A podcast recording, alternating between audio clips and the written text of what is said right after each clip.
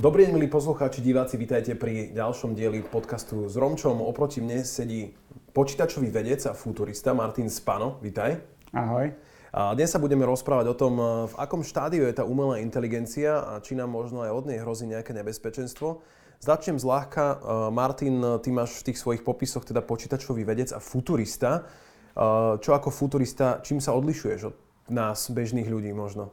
Tak biologicky ničím No a čo sa týka tých ostatných vecí, ja to tak, eh, ja to tak vlastne humoristicky zvyknem vysvetľovať, že počítačový vedec je ten, čo celý život sedí pri počítači a futurista je ten, čo rozpráva podivné veci o budúcnosti. Aj pre vás som si teraz pripravil nejakých pár podivných vecí, tak uvidíme, kam, kam, nás, uvidíme, kam nás to aj zavedie. Uh, poslední takí veľkí futuristi boli, ja neviem, poviem, Koperník, uh, boli, bol to aj napríklad Elon Musk teraz v súčasnosti. Väčšinou sú ale označovaní za bláznov, minimálne na začiatku toho mm, pôsobenia svojho. Tebe sa už stalo, že ťa takto niekto označil možno, že to sú nezmysly, čo hovoríš? Tak môj vlastný otec mi hovorí, že tie, s tými futuristickými názormi veľmi opatrne, lebo ťa budú považovať za blázna a ja si nedám povedať, takže, takže, pretože sú to veľmi zaujímavé veci. V súčasnosti takí najznámejší sú Michio Kaku, to je taký mm, američan japonského pôvodu, uh-huh. mnoho ľudí ho pozná. A je to teoretický fyzik. A potom Raymond Kurzweil, neznáme meno, ale v, v umelej inteligencii a futurizme to je asi taký ten naj... Ono, to predpovedanie, predpovedanie budúcnosti nie je nič nového. Ľudia už od uh, starých čas sa tvárili, že vedia predpovedať budúcnosť, aby boli zaujímaví, aby boli nábožensky vplyvní, ale taký ten moderný futurizmus vzniká, až by som to povedal, Žilom Vernom, ktorého netreba nejak veľmi predstavovať a ktorému toho naozaj veľa vyšlo. Ale taká zaujímavá pikoška je, že jedna kniha, ktorá bola najodvážnejšia a ktorá veľmi pekne popisovala 100 rokov ako po ňom, tak tu mu jeho vydavateľ ako jedinú neprijal, pretože bola najodvážnejšia pretože bola príliš odvážna. A to bola ktorá? No tak, čo nevyšla, o ktorej nevieme a ani názov nemala, jednoducho mala ako manuskript a te, tako napísané, tam tomu zamietli. A bola vlastne o tom, ako náš svet približne okolo roku 1970 budú ovládať kapitál a technológie. Ale čo? proste vtedy, vtedy sa mu to zdalo tomu vydavateľovi, že to nie je reálne. Uh-huh. Tak uh, veľa z tých uh, verne, vernových vecí v tom čase nebolo reálnych. Nakoniec uh, nevystrelili sme tú kapsulu na mesiac, ale došli sme tam raketou. Áno. Uh, ale teda ja som veľký fanúšik, musím povedať. Uh, poďme sa pozrieť na tú umelú inteligenciu. Tiež je to niečo, čo sa v kvázi ako keby predpovedalo možno desiatky rokov pred nami. A zrazu je to tu. A teraz veľa z nás ju možno pozná práve z nejakých filmov, Terminátor a, a tieto, tieto všetky dystopické možnosti budúcnosti. Kde sme vlastne v tomto štádiu a do akej miery tá umelá inteligencia už je medzi nami? Tak v prvom rade chcem povedať, že prečo je to tak, že ich poznáme z tých dystopických vecí. Ako hovorí jeden taký marketingový americký slogan, when it bleeds, it leads. To znamená, že ľudia majú tendenciu pozerať si veci, ktoré, alebo venovať sa veciam, kde sa nakopne ich, ich pút seba záchovy. Uh-huh. A tým to je napríklad ten Terminátor a jednoducho ohrozenie. Takže aj Hollywood na tomto žne ponúka nám tie dystopické vízie, ktoré sú ale minimálne na desiatky rokov absolútne nereálne. A čo je vlastne už v súčasnosti reálne, tak v podstate tá umelá inteligencia si ako si beží tak kde v pozadí a zlepšuje nás života bez toho, aby sme o tom vedeli. Keď si urobíme obyčajnú fotografiu, vyzerá o mnoho lepšie ako na tom foťáku, pretože tá umelá inteligencia ju vylepšila. Hej? Keď si, ja, ja veľmi rád na svojich prednáškach, keď sa ma niekto spýta na takú podobnú otázku ako ty, tak ho prevediem jeho vlastným dňom ráno vstaneš, pozrieš si mobil, uh-huh. pozrieš si svoju obľúbenú sociálnu sieť, ktorej newsfeed vygenerovala umelá inteligencia. Potom si pozrieš e-mail, čekneš si správy a sú tam iba tie, ktoré tam majú byť a spam vygenerovala umelá inteligencia. Potom ideš do práce, niektorý autom, aby si sa optimálne dostal do práce, zasa ideálnu cestu nájde umelá inteligencia. Keď hľadáš v práci na svojom obľúbenom um, vyhľadávači, tak Tie výsledky sú personalizované pomocou umelej inteligencie vrátiš sa večer domov, pozrieš si uh, nejaký film alebo, alebo nejakú hudbu, ktorú ti navrhne umelá inteligencia. Nech som tu teraz vymenoval toho viac, ale to sme tak zbežne vymenovali taký deň bežného človeka. Znamená to, že teraz keby sme ju kvázi akože vypli alebo niečo v tomto smere, tak sa nám veľmi stiaží život? Bude kvál, akože kvalitatívne oveľa na nižšej úrovni, Hej. Tak povedzme taký príklad, nie každý ho využíva, ale taký Google Translate ako prekladač, mm-hmm. tak až dokedy sa nezačala používať umelá inteligencia. Predtým sa to robilo takým akože analýzou, syntaktickou, gramatikou a takto. A bolo to tak, že keď si to preložil do jedného jazyka a naspäť, tak to bolo úplne niečo iné. Áno. Čiže ako teraz, keď to preložíš a naspäť, tak vznikne to isté. My, my, čo sme využívali túto vec na hodiny angličtiny, poznáme tento problém? Áno, takže to je taký jeden príklad a vžiť by sme vedeli, ale bolo by to zložitejšie a na čo však, veď v podstate takáto umelá inteligencia nikoho neohrozuje. No, zatiaľ možno. Moja otázka je, hrozí nám z tohto smeru v budúcnosti ty ako futurista odhaduješ 100 rokov dopredu možno. Mm-hmm. Uh, hrozí nám vôbec nejaká také, takýto scenár, že, že tá umelá inteligencia zrazu zistí, že... Lebo využívame softvery, ktoré sa volajú že machine learning, teda že sa mm-hmm. ten stroj učí ako keby rozlišovať, adaptovať sa a podobne. Že do akej miery nám to hrozí a že kde je taký horizont toho, že kedy sa to z nejakého, z nejakého výpočtového programu dokáže zmeniť na niečo, čo možno bude v, samo vedieť o sebe, že existuje tak e, v prvom rade, poviem taký bodnot z futurizmu, zase ďalší, že predpovedanie je zložité, obzvlášť keď sa jedná o budúcnosť. Takže to, čo teraz poviem, sa môže splniť, nemusí splniť, Jasne. ale pokúsme sa. Um, teraz, ako si spomenul, to strojové učenie, to je metóda umelej inteligencie, len tak uh, zrýchla, aby, aby ako diváci tak rozumeli, o čo sa jedná, tak uh, umelú inteligenciu môžeme programovať klasicky, to bol taký ten tradičný spôsob, to je normálne ako programujete počítač, tá, ako počítačový program, tak jednoducho sú tam tie if, then else, keď toto, ono, tamto. Podmienky nejaké? Podmienky, áno. presne. A lenže zistilo sa, že týmto spôsobom sa ďaleko nedostaneme, pretože v reálnom svete je tých možností strašné veľké množstvo. Jednu malú opomenieš a už je problém. Uh-huh. A, tak sa začalo aplikovať tzv. učenie strojov. Sami stroje sa naučia my vytvoríme akurát algoritmus, to by sa povedať takú čiernu skrinku a do nej zásobujeme dáta. Ale nie je veľa dát, ale obrovské množstvo dát, volá sa to, že big data. To znamená, že nie, keď chceme naučiť počítač, že na danom obrázku je mačka, tak, um, tak musíme dať miliardy mačiek a napísať, že na tých obrázkoch je To mačka. je to, čo my vyklikávame, keď tam dojde tá, ten, že či nie sme náhodou počítač? Áno, to je jeden z tých spôsobov. Teraz sa, keď už pekne si mi tak nahral, tak poviem, prečo aj v súčasnosti sa už darí tej umelej inteligencii a to je e, vďaka tomu, že máme tie sociálne siete, že máme ten internet a že ten generuje také veľké množstvo dát, z ktorých sa tá umelá inteligencia môže učiť. V minulosti sme to nemali. Tá teória to strojové učenie je tu už desiatky rokov, ale neboli na to podmienky. Uh-huh. A ďalšia taká vec, čo zaujímavá, je, že nemali sme na to ani hardware, lebo treba to strašne veľké dát, množstvo, to veľké množstvo dát treba nejako spracovať. A prišlo sa na to takou náhodou, že najlepšie na to fungujú ani nie procesory, ale grafické karty. Proste, lebo oni tie grafické karty vedia dobre násobiť matice, nebudem za, zachádzať do podrobností, ale tie sú vynikajúce na tieto výpočty. A sranda je teraz, že grafické karty sú výkonné, potrebujú hráči.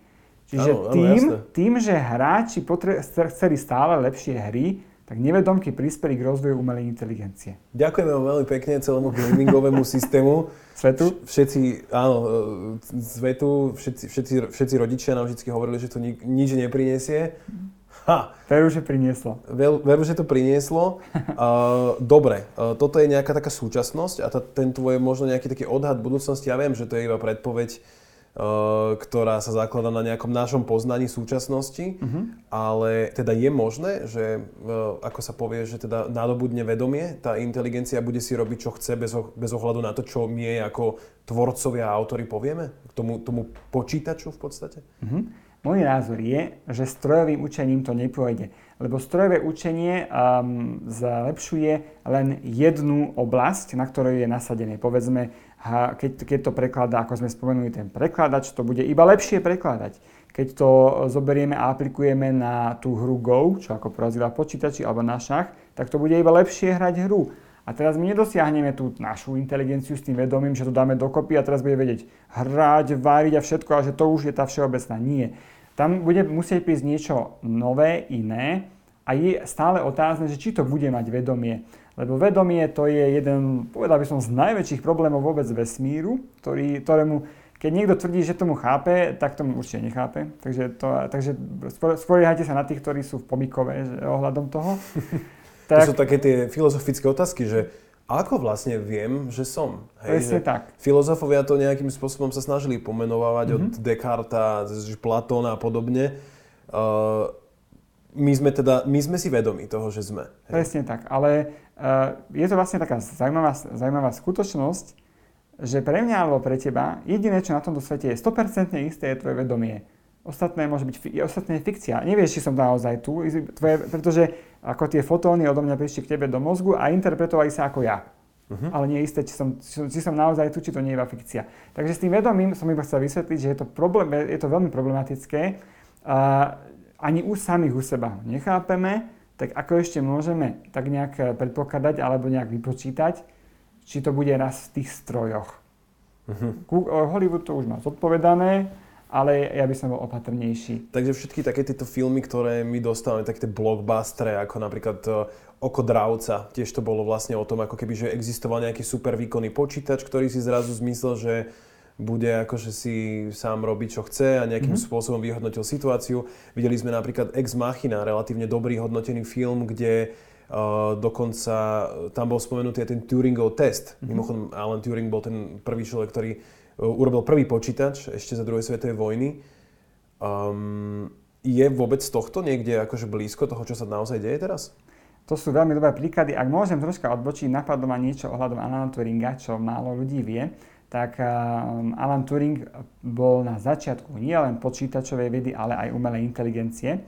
Nezaložil, ho, nezaložil ju, to prišlo troška neskôr, ale on sa veľmi uh, vlastne o to zasadil, ale vtedy ešte bola vlastne homosexualita veľký problém a za to sa odsudzovali ľudia a on bol odsúdený. Následne sa jeho život veľmi zhoršil, až si nakoniec zobral život tým, že strekol si do jablka kianit a odhryzol z neho kúsok. Uh-huh. A tento odriznutý kúsok jablka teraz my vidievame na rôznych produktoch ako logo jednej z najznámejších firiem na svete.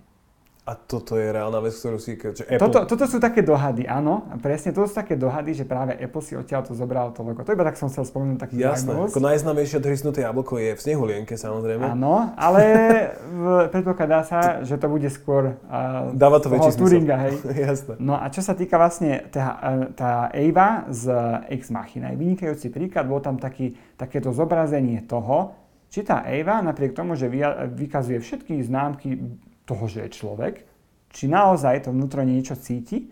A bolo tam ukázané na, na tých farbách. Ak, ak si spomínaš, bolo tam také, že ona videla čierno-bielo, alebo tak, takto zobrazili, že vidí čierno-bielo, vyšla von a videla farebne. A otázka je, že či tým, že vyšla von a vidí tie farby, vie niečo nové, než predtým do nej bolo naprogramované, keď, keď videla iba čierno-bielo. Mhm.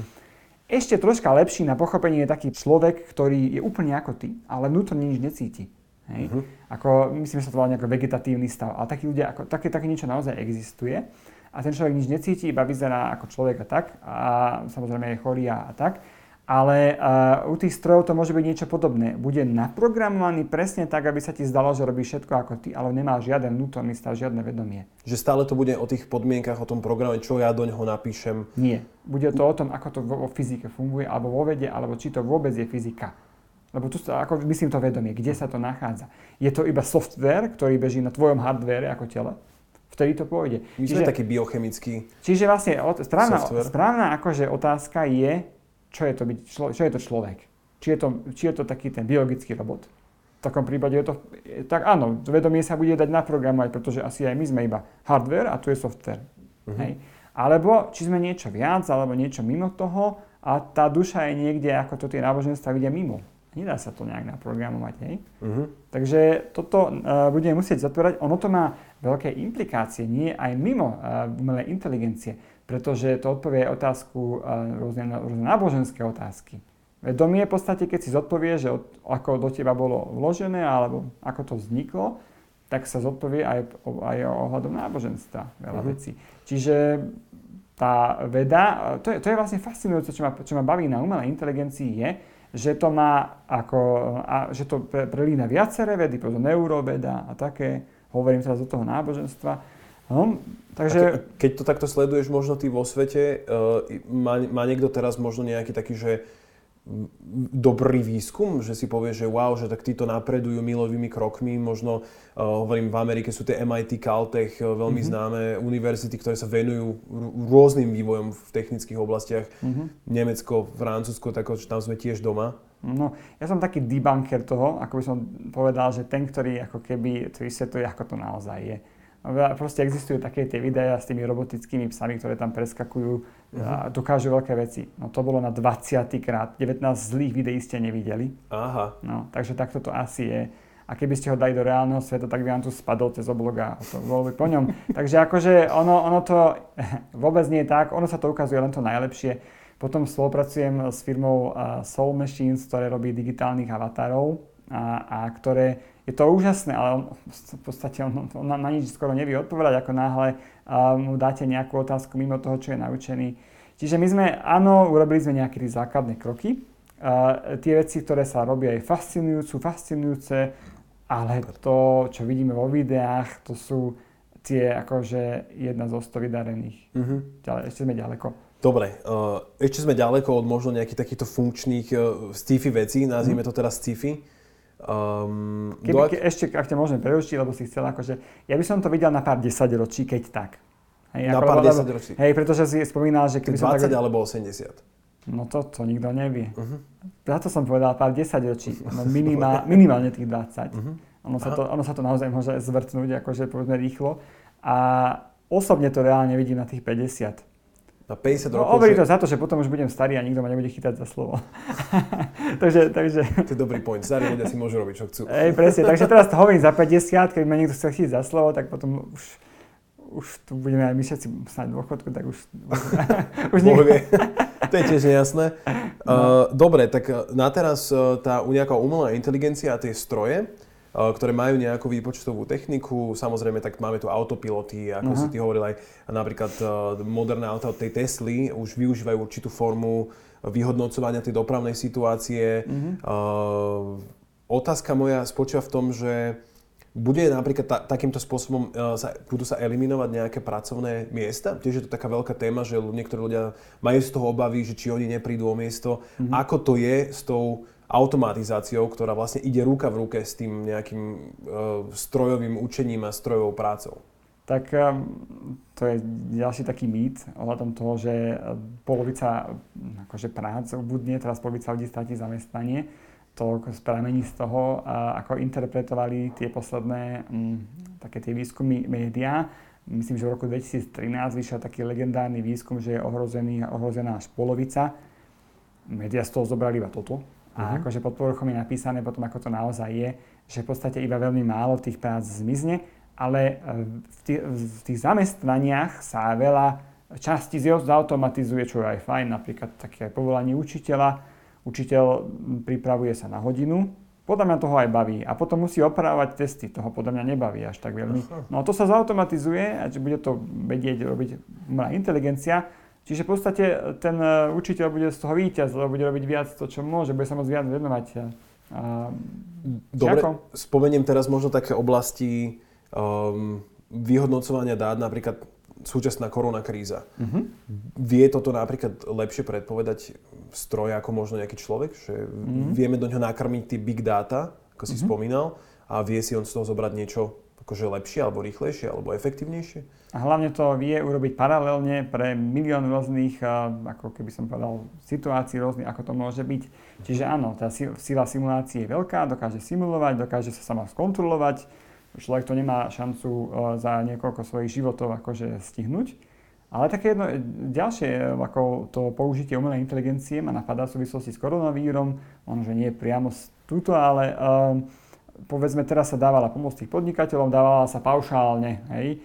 A keby sme mali, povedzme, tú digitálnu ekonomiku troška lepšie rozvinutú, vedeli by sme, boli by dáta, myslím, že v to tak majú, boli by dáta o každom tom podniku, tak by sme presne vedeli, o koľko on má menej obrad a podľa toho by sme mu dali presne cieľenú, trefnú pomoc.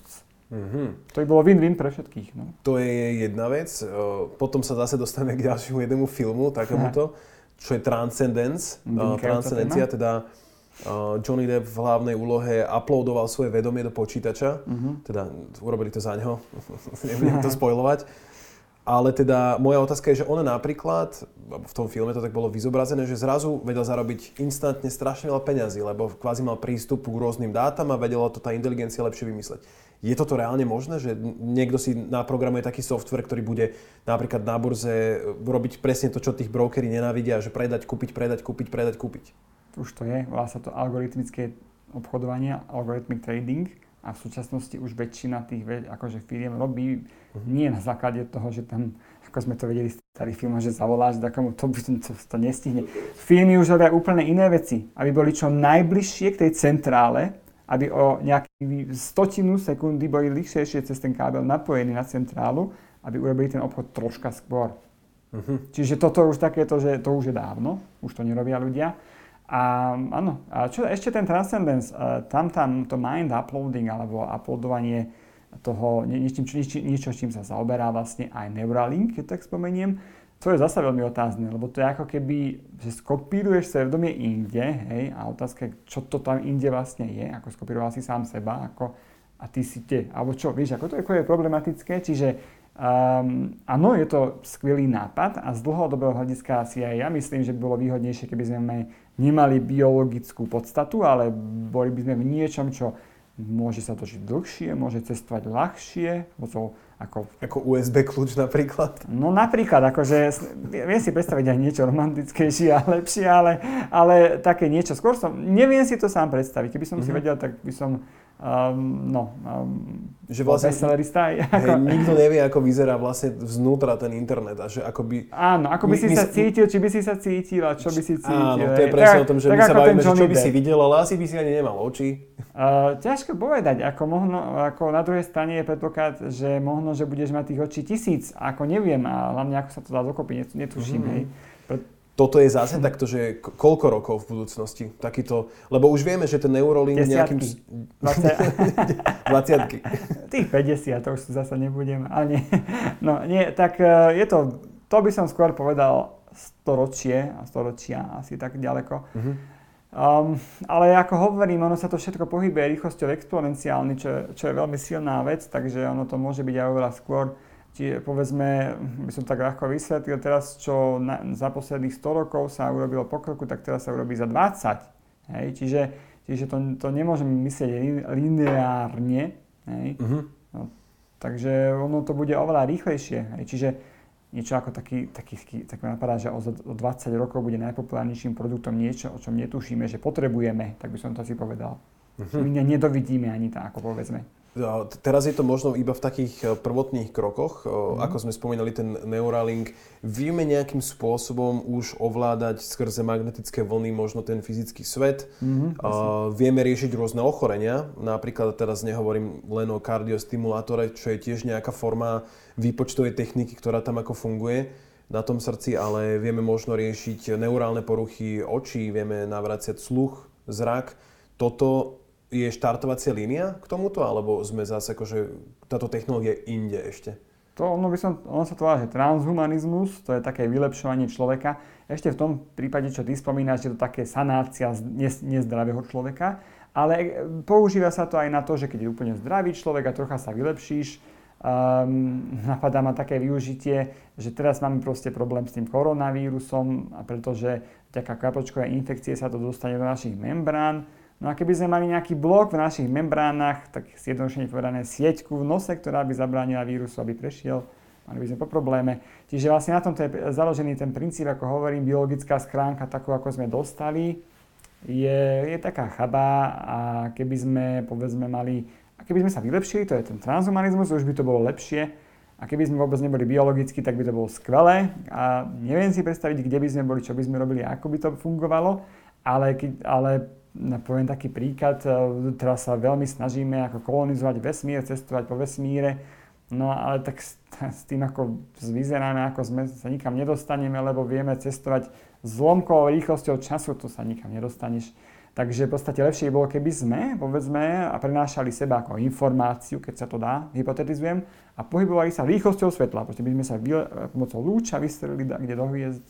Tak uh, jasné, že tieto, tieto motívy sa spracovávajú v rôznych filmoch. Áno. Takisto, hej, však tak teda teleport by mohol fungovať na nejakom takomto princípe. Dobre, napríklad taký teleport je to, že to, že to je najväčšie sci-fi zatiaľ, čo sme teraz spomenuli? Nie, najväčšie sci-fi je to, čo nevieme, že je možné. Dobre. Ako o, ale akože z tých takých reálnych by som povedal, že mm, ťažko zále, ako závisí na tom, čo kto chce. Ale mi sa páči napríklad také, taký warp engine, alebo jednoducho, že by sme pomocou... Star Trek. No, také dačo. Jednoducho, aby sme ošálili ten priestor a cestovali rýchlejšie ako, ako, ako je to rýchlosťou svetla. Vďaka tomu, že by sme ohli priestor, hej. Uh-huh. Čiže povedzme, um, lebo aj keď budeme čisto hypoteticky raz cestovať rýchlosťou svetla, je to málo. Akože keď sa chceme dostať fakt ďaleko, tak musíme ísť rýchlejšie ako nie, niekomu, kto má naštudovanú iba tú, tú akože fyziku z strednej školy, alebo tak, tak sa to zdá, že o čom to tu tento rozpráva. Jasné, teraz sa môžu zamyslieť naši posluchači, diváci, že mal som fyziku na strednej škole, vôbec netuším. Koho ste, čo koho ste tu pozvali, čo tu rozpráva za šialenstva? Ale uh, sranda, zase musíme aj povedať to, že uh, tie sci-fi seriály a tie sci-fi filmy sa mm-hmm. už v dnešnej dobe častokrát zahrávajú možno s niečím, čo nie je úplne vymyslené, nie je to nepodložené. Napríklad aj tento varpový pohon, Áno. to zakrivenie časopriestoru je nejakým spôsobom asi teoreticky popísané. Áno, je to a... reálne. V podstate najväčší problém v súčasnosti, čo máme, je, že odkiaľ získať na energiu, pretože potrebuješ na to energiu hviezdy, aj na to je už vytvorená teória, volá sa to Dysonová sféra, to ako máš povedzme slnko, okolo neho by si mal také niečo, čo by zachytávalo prakticky všetko, to, čo slnko vyžaruje. Do jedného bodu by si to koncentroval. No to každý pochopí, že to je asi otázka storočí než, než 10 ročí. No, ale potom by to šlo. Potom by to šlo, potom by si normálne vedel ohnúť časopriestor tak, že by si si tam čisto teoreticky vytvoril taký tunel a zrazu by sa ocitol niekde úplne ďaleko vo vesmíre. Teoreticky je to reálne všetko. Dobre, vráťme sa späť na Zem. Poviem mm. napríklad uh, také, také vylepšenie človeka šošovky, ktoré majú zoom. Hej. Mm-hmm. Zachytil som takú informáciu, ja ako, že vždycky tak príjmem, ve, veľmi tomu nevenujem pozornosť, ale toto je už v podstate na nejakom trhu, že, že tak, také, takéto mini vylepšenia? Tak toto je dosť taká prízemná, reálna vec, takže to uh, ne, neviem o tom úplne podrobne, ale myslím si, že keď to ešte nie je masovo, tak to masovo bude, lebo to je v podstate uh-huh. veľmi jednoduchá záležitosť z hľadiska tých kozmických vecí, ktoré sme pred chvíľkou spomenuli.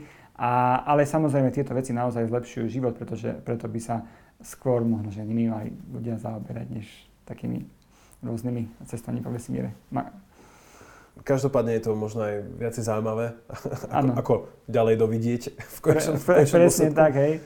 Ale... Je to, je to, súvisí to presne s tým transhumanizmom, vylepšením človeka. My sme v podstate, keby, sme, keby neboli technológie, tak my už tu dávno nie sme, keby sme si nevytvorili. Lebo človek v podstate na Zem prichádza nahý, slabý, pomalý, úbohý, hej, ako proti tým ostatným živočíchom. Každý jeden dostal dačo do vienka, neviem, lebo beží rýchlo, mocný a tak my sme dostali úplne nič, ale my dostali akože tu takéto rozmýšľanie. Uh, no a robíme si technológie a vďaka ním všetky tie ostatné zvieratá prečí, prečíme. Uh-huh, takže ten náš rozum je to naša najväčšia sila. A ukazuje sa, že je aj najmocnejšia. A určite áno. V podstate 20% energie sa využíva vlastne všetko, čo skonzumujeme na to, aby tam sme po, ako poháňali náš mozog. Čiže v podstate evolúcia akoby stavila na mozog. Keby to nevyšlo, tak tu už dávno nie sme, ale vyšlo je to. Bohu vďaka. Áno, áno, Bohu vďaka. Ale je to dobrý, do, dobrý, dobrá informácia napríklad pre tých, ktorí sa snažia schudnúť, že čím viac premýšľam, tým viac spalujem, hej? Neviem, či to takto funguje, nie som fitness, ale mne to funguje. Ja zvyšam dosť a nie som až taký mocný. Určite. Uh, ty v zásade žiješ v Rakúsku. Áno. Uh, pracuješ tam ako človek cez informačné technológie. Toto je také tvoje, poviem, hobby, umelá inteligencia mm-hmm. a podobne. Uh, ešte takto otázka, je tá umelá inteligencia akože podmienka na to, aby vôbec všetky tieto veci mohli vzniknúť?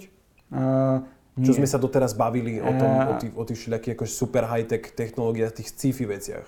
Nie, niektoré z nich idú aj mimo to. A tá umelá inteligencia tá sa akože zaoberá skôr tým a nahradením človeka pre činnosti, ktoré predtým vyžadovajú tú ľudskú inteligenciu. Ale v podstate, ja neviem, taký jednoduchší príklad je na, na ako ako ne, nepotrebuješ tú umelú inteligenciu všade.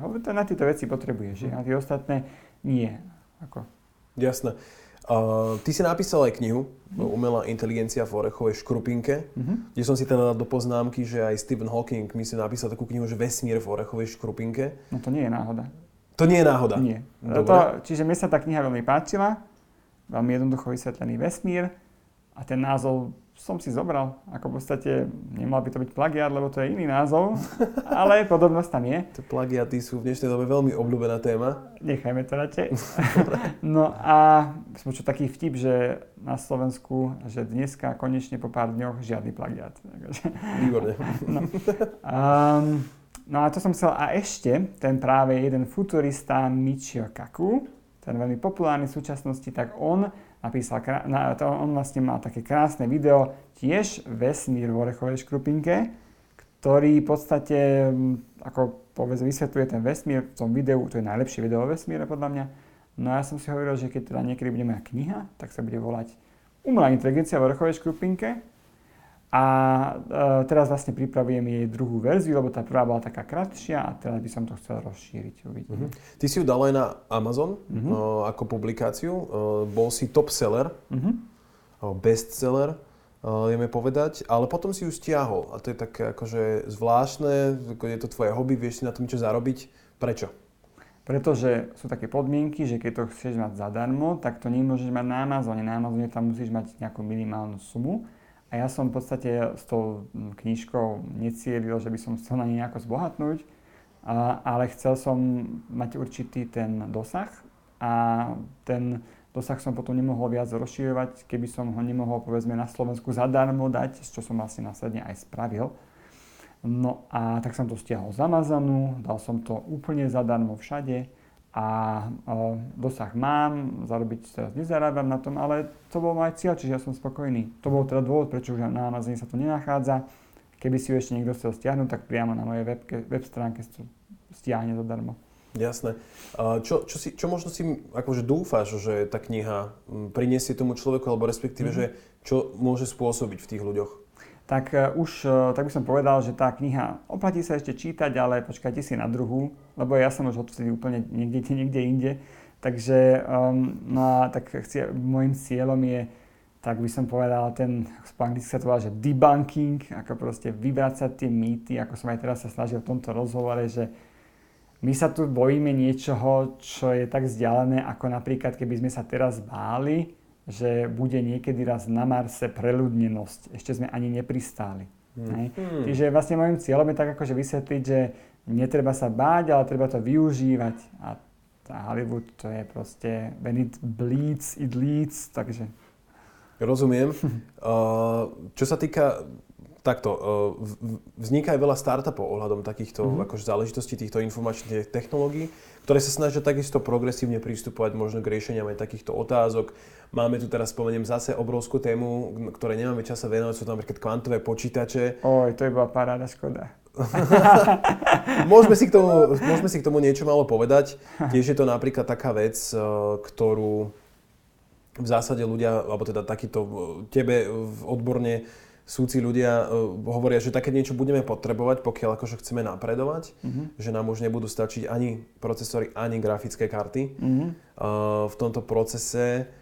Ale teda som chcel sa opýtať na teba, že tým, že funguješ v tom Rakúsku, že aké mm-hmm. sú tam tie potom rozdiely medzi, uh, medzi možno tým začiatkom podnikania na Slovensku a tam. U nás mm-hmm. sa ukazuje, že to IT veľmi dobre ide. Mm-hmm tak záleží to samozrejme vždy od toho človeka, ale tak to podnikateľské prostredie, keď sledujem, tí menší, tí väčší, to nevyznám sa až tak veľmi, tak by som také rozdiely hlavné sú, že na Slovensku je e, žičivejšie z hľadiska tej legislatívy, že povedzme sú tam e, nastavené tie parametre tak, že sa viac e, to podnikanie podporuje.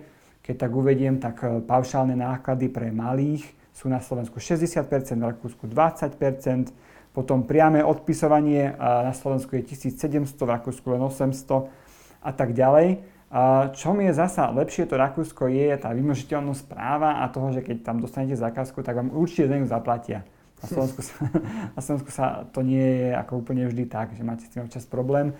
Ja podnikám v Rakúsku z historických dôvodov, to znamená, že už som tam aj pracoval, tak som tam založil živnosť a, a proste tam fungujeme aj s manželkou, proste už jednoducho tam som si to už nechal. Ja zase nie som taký nejaký veľký, ja som skôr vedec než podnikateľ, takže mne stačí tak, aby som sa uživil a mňa strašne baví, povedzme to, umelá inteligencia, ktorú vlastne na Slovensku, tak by som teda pušujem, hej, uh-huh. a ako o ktorej e, robím takú osvetu a potom mám taký veľký taký cieľ alebo takú túžbu a to, že na Slovensku naučiť každého programovať.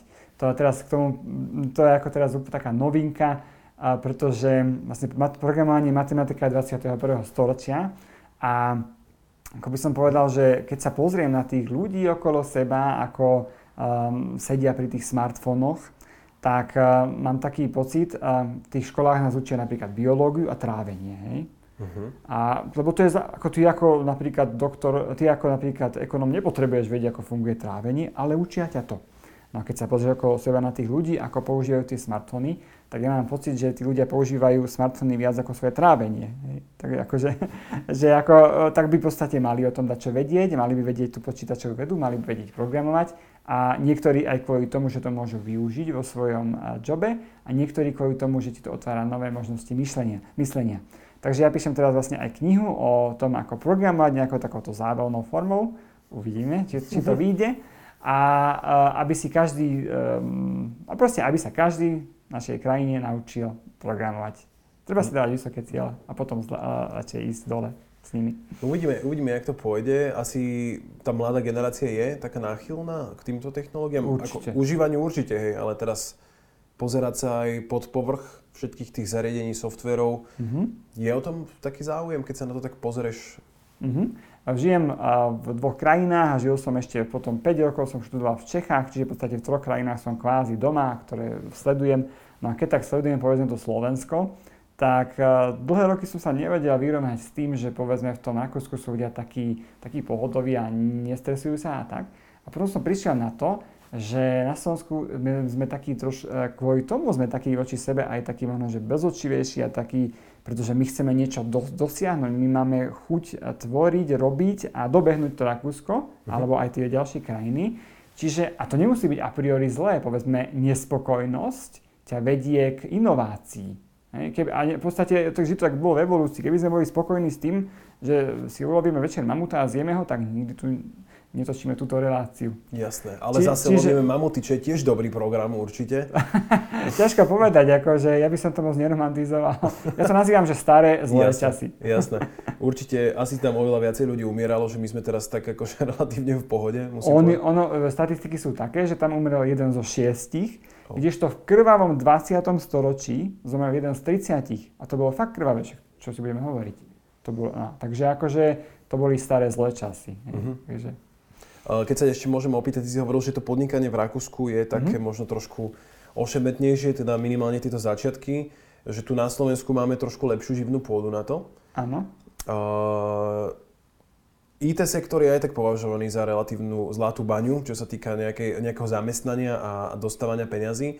Ako je to v Rakúsku napríklad s takýmto IT sektorom? Je to zase v násobkoch? Áno. A teraz sa bavíme, že tuto, ja neviem, v hlavnom meste, aj, aj v Košiciach, tam už tie platy ITčkárov idú dve, cez 2,5 tisíc, možno 3 tisíc aj viac, samozrejme. Hej. Keby sme také bežné zamestnanie zobrali, tak eh, ten, ten ako zamestnanie z Rakúsko dostane krát, 3 krát 2,5 niečo medzi tým.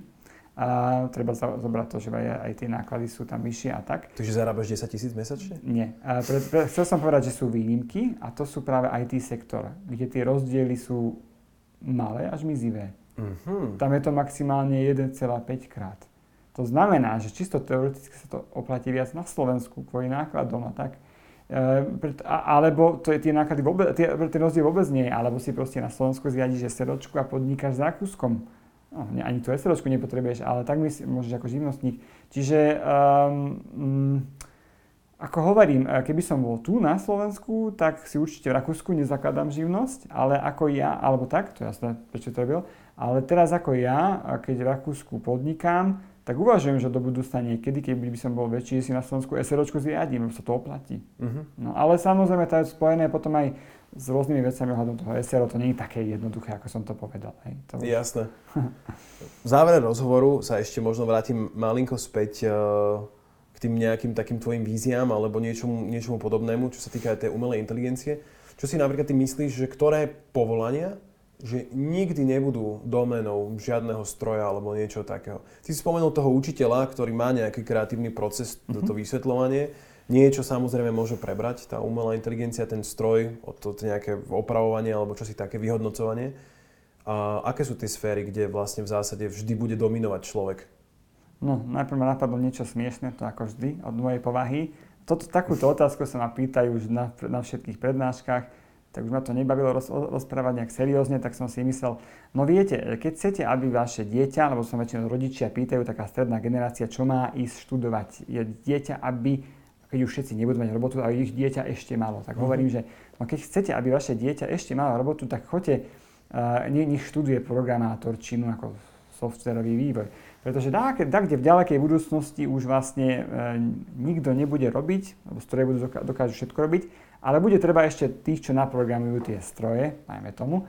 A tí vlastne ostat, tí programátori si budú teda robiť v tých kanceláriách, budú si medliť ruky, že akí sú oni veľmi múdri, že oni ešte robotu majú a tí ostatní budú oddychovať na pláži. Mm.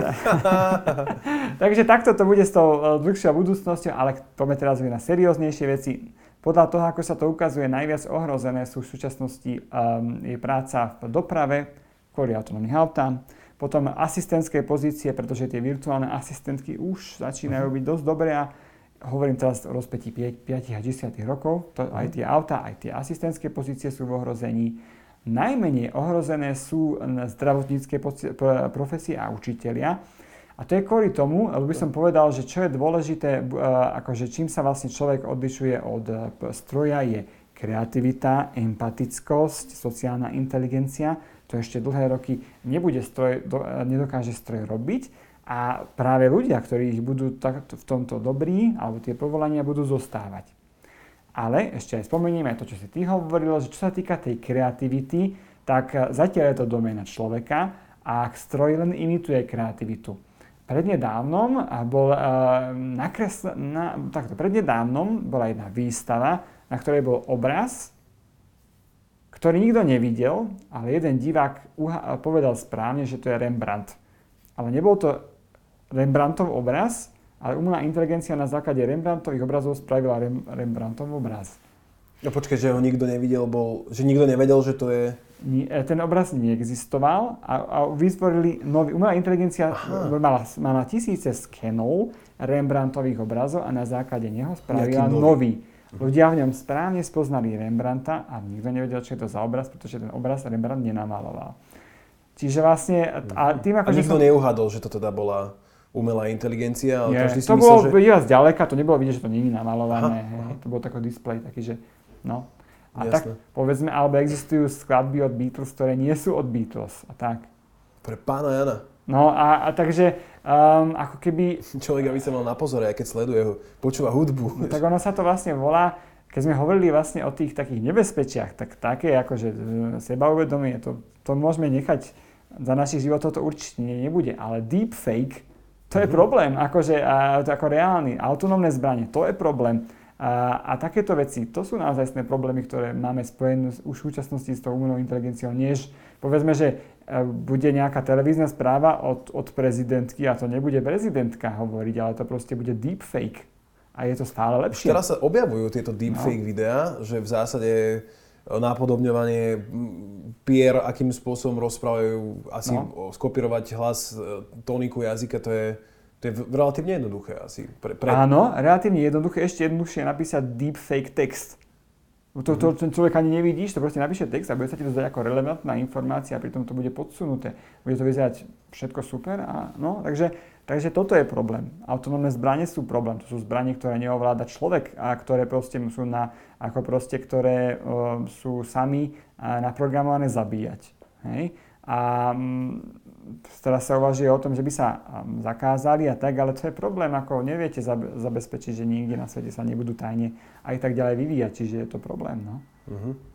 Dá sa voči tomuto nejakým spôsobom brániť? Alebo niekto nás ochraňuje? No, umelá inteligencia môže jedine chrániť pomocou umelej inteligencii. To, čo sa už v súčasnosti aj robí, povedzme v iných veciach, že, že na to, aby sme, povedzme to captcha, no tak to tiež vytvára umelá inteligencia tak, aby odhalila umelú inteligenciu. Čiže uh, bude, sa, bude to... Bude, čarovný kruh. Turingov test, ale taký obratený, vyvrátený. Áno, áno, čiže, čiže vlastne bude sa dať brániť len to ešte lepšou umelou inteligenciou. Mm-hmm. Inak nie, my do toho už nebudeme dávno stačiť na tieto veci. A už nestačíme teraz. Dobre, nestačíme. Samozrejme, keď sa nám niečo vymýka spod kontroly, mm-hmm. tak e, ľudia majú pocit teda, že strácajú pôdu pod nohami, je tam neistota a podobné záležitosti. Mm-hmm. Ty by si uh, asi aj tak asi išiel smerom do budúcnosti a, a, a pro všetky tieto veci, lebo vieme, že bez toho už nevieme asi fungovať v tomto svete. Tak um, ono ani by sa nedalo ísť už späť.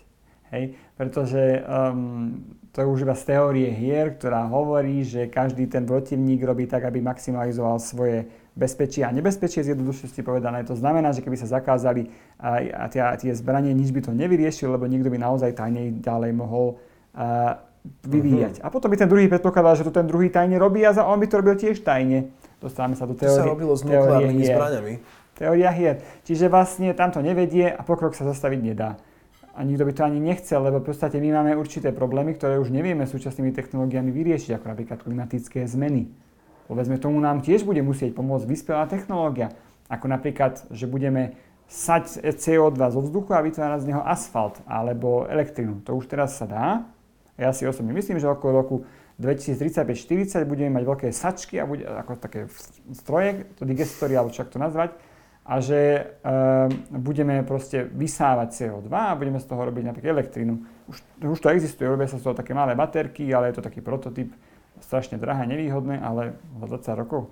Martin, veľmi pekne ďakujem, že si nám priblížil ten svet uh, aj súčasnej umelej inteligencie, aj teda kam sa to až uh, bude vedieť nejakým spôsobom dostať. Uh, načrtol si tu také veľmi pekné moderné technológie, tak uh, pevne verím, že sa to ešte stretneme a prejdeme si všetky tie, všetky tie zázraky moderných vecí, napríklad aj tieto uh, vysávače CO2 zo vzduchu, uh-huh. ktoré znejú úplne, že úprimne veľmi, veľmi slubne na toto prvé počutie a dám si nejaký výskum k tomu. Martin, ďakujem ti veľmi pekne. Ja ďakujem veľmi pekne a pevne verím, že sa to bude divákom páčiť. Pevne verím aj ja a na budúce už možno tu spravíme nejaký deepfake rozhovor, kedy Martin bude niekde na Bahamach. Presne, a... to bolo skvelé pre mňa. možno je tam aj teraz, ako si spomínal na začiatku, že to možno Nemôžete veriť, toto môže byť fikcia všetko. Všetko môže byť fikcia, ale toto bol naozaj reálny rozhovor. Martin Spano, počítačový vedec a futurista, a nám porozprával o umelej inteligencii a o tých všetkých veciach, ktoré s tým súvisia. Netreba sa ničoho báť, takže pokojne ráno scrollujte ten uh, smartfón a užívajte si ten komfort. Majte sa pekne a vidíme a počujeme sa opäť na budúce. Čaute.